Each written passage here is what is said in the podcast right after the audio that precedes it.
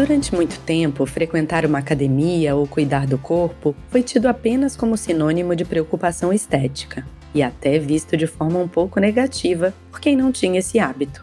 Aquela velha ideia de que quem se dedica demais ao corpo não cuida da mente.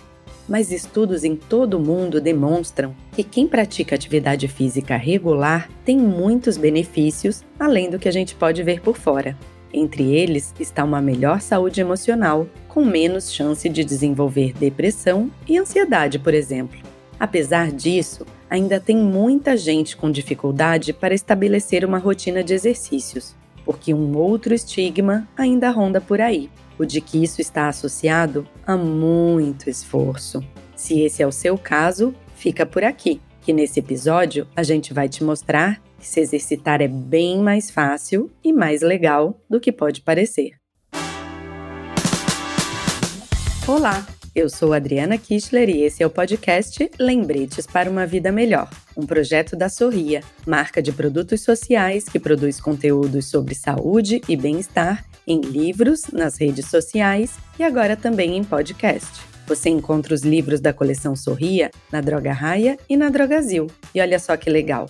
Ao comprar um produto Sorria, você faz uma doação. São 23 ONGs apoiadas que levam saúde ao Brasil inteiro.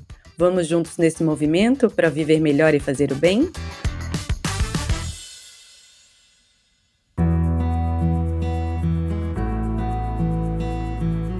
O nosso corpo é geneticamente programado para funcionar melhor com movimento. Hoje, no entanto, o que era para ser natural dificilmente faz parte do nosso dia a dia. Mas existem estratégias para conseguir incorporar a atividade física na nossa rotina.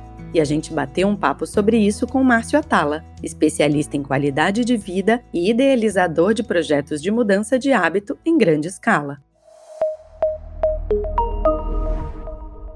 Um grande desafio hoje é criar o hábito de fazer atividade física, de programar movimento, já que ele não está inserido no nosso dia. Então, é fundamental que a gente crie o hábito da atividade física.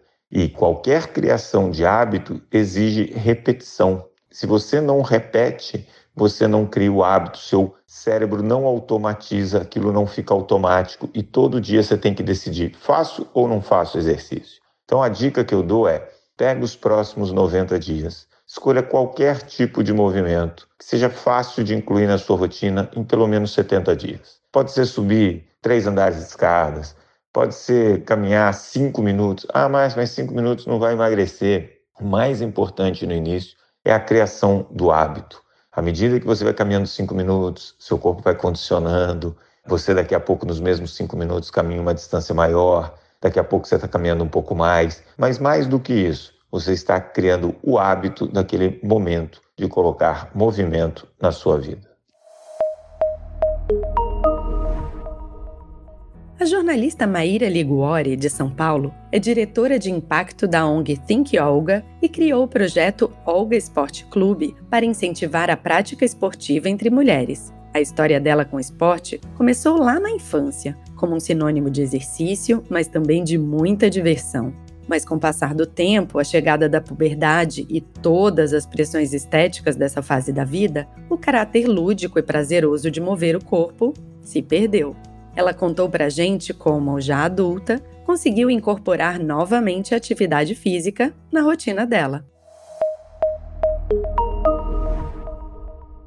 Por muito tempo passei fazendo exercícios em academias, repetindo movimentos de forma mecânica, e isso não me trazia prazer de nenhuma maneira. Foi aí que eu entendi que se fosse algo que não me divertisse, que não trouxesse esse prazer para minha rotina, eu não ia conseguir sustentar. E foi na bicicleta que eu encontrei esse prazer, né? Resgatando a diversão da infância, resgatando o vento no rosto, a relação com a cidade, a relação com o meu próprio corpo, que eu consegui incorporar na minha rotina o prazer pela atividade física. Para mim, o prazer sempre foi o grande gatilho, né, para eu buscar movimentar meu corpo. Existem outros registros, como a socialização, o encontro com pessoas, a competição consigo mesmo e a superação do, dos próprios limites do corpo, a relação com a natureza, que alguns esportes também proporcionam, Então, mais do que querer a busca do resultado, do corpo perfeito, da endorfina ou etc., é a gente buscar essa sensação que vai nos, nos levar a voltar e a praticar e a incorporar na nossa rotina.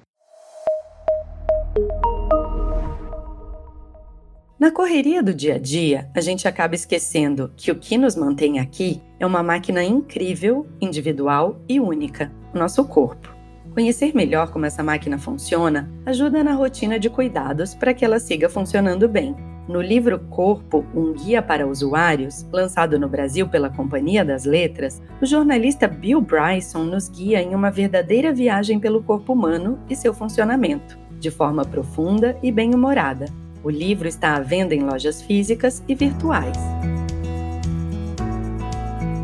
E assim a gente encerra o segundo episódio da série Lembretes para uma Vida Melhor. Conta pra gente nas nossas redes sociais se você já está se preparando para incluir alguma atividade física na sua rotina. Nosso perfil é Sorria Muda o Mundo. E guarde esse mantra: exercite-se porque você ama o seu corpo e não porque você o odeia. Esse podcast é uma realização da editora MOL em parceria com a Droga Raia e a Drogazil. A produção e o roteiro são de Mônica Herculano e a direção de Adriana Kischler.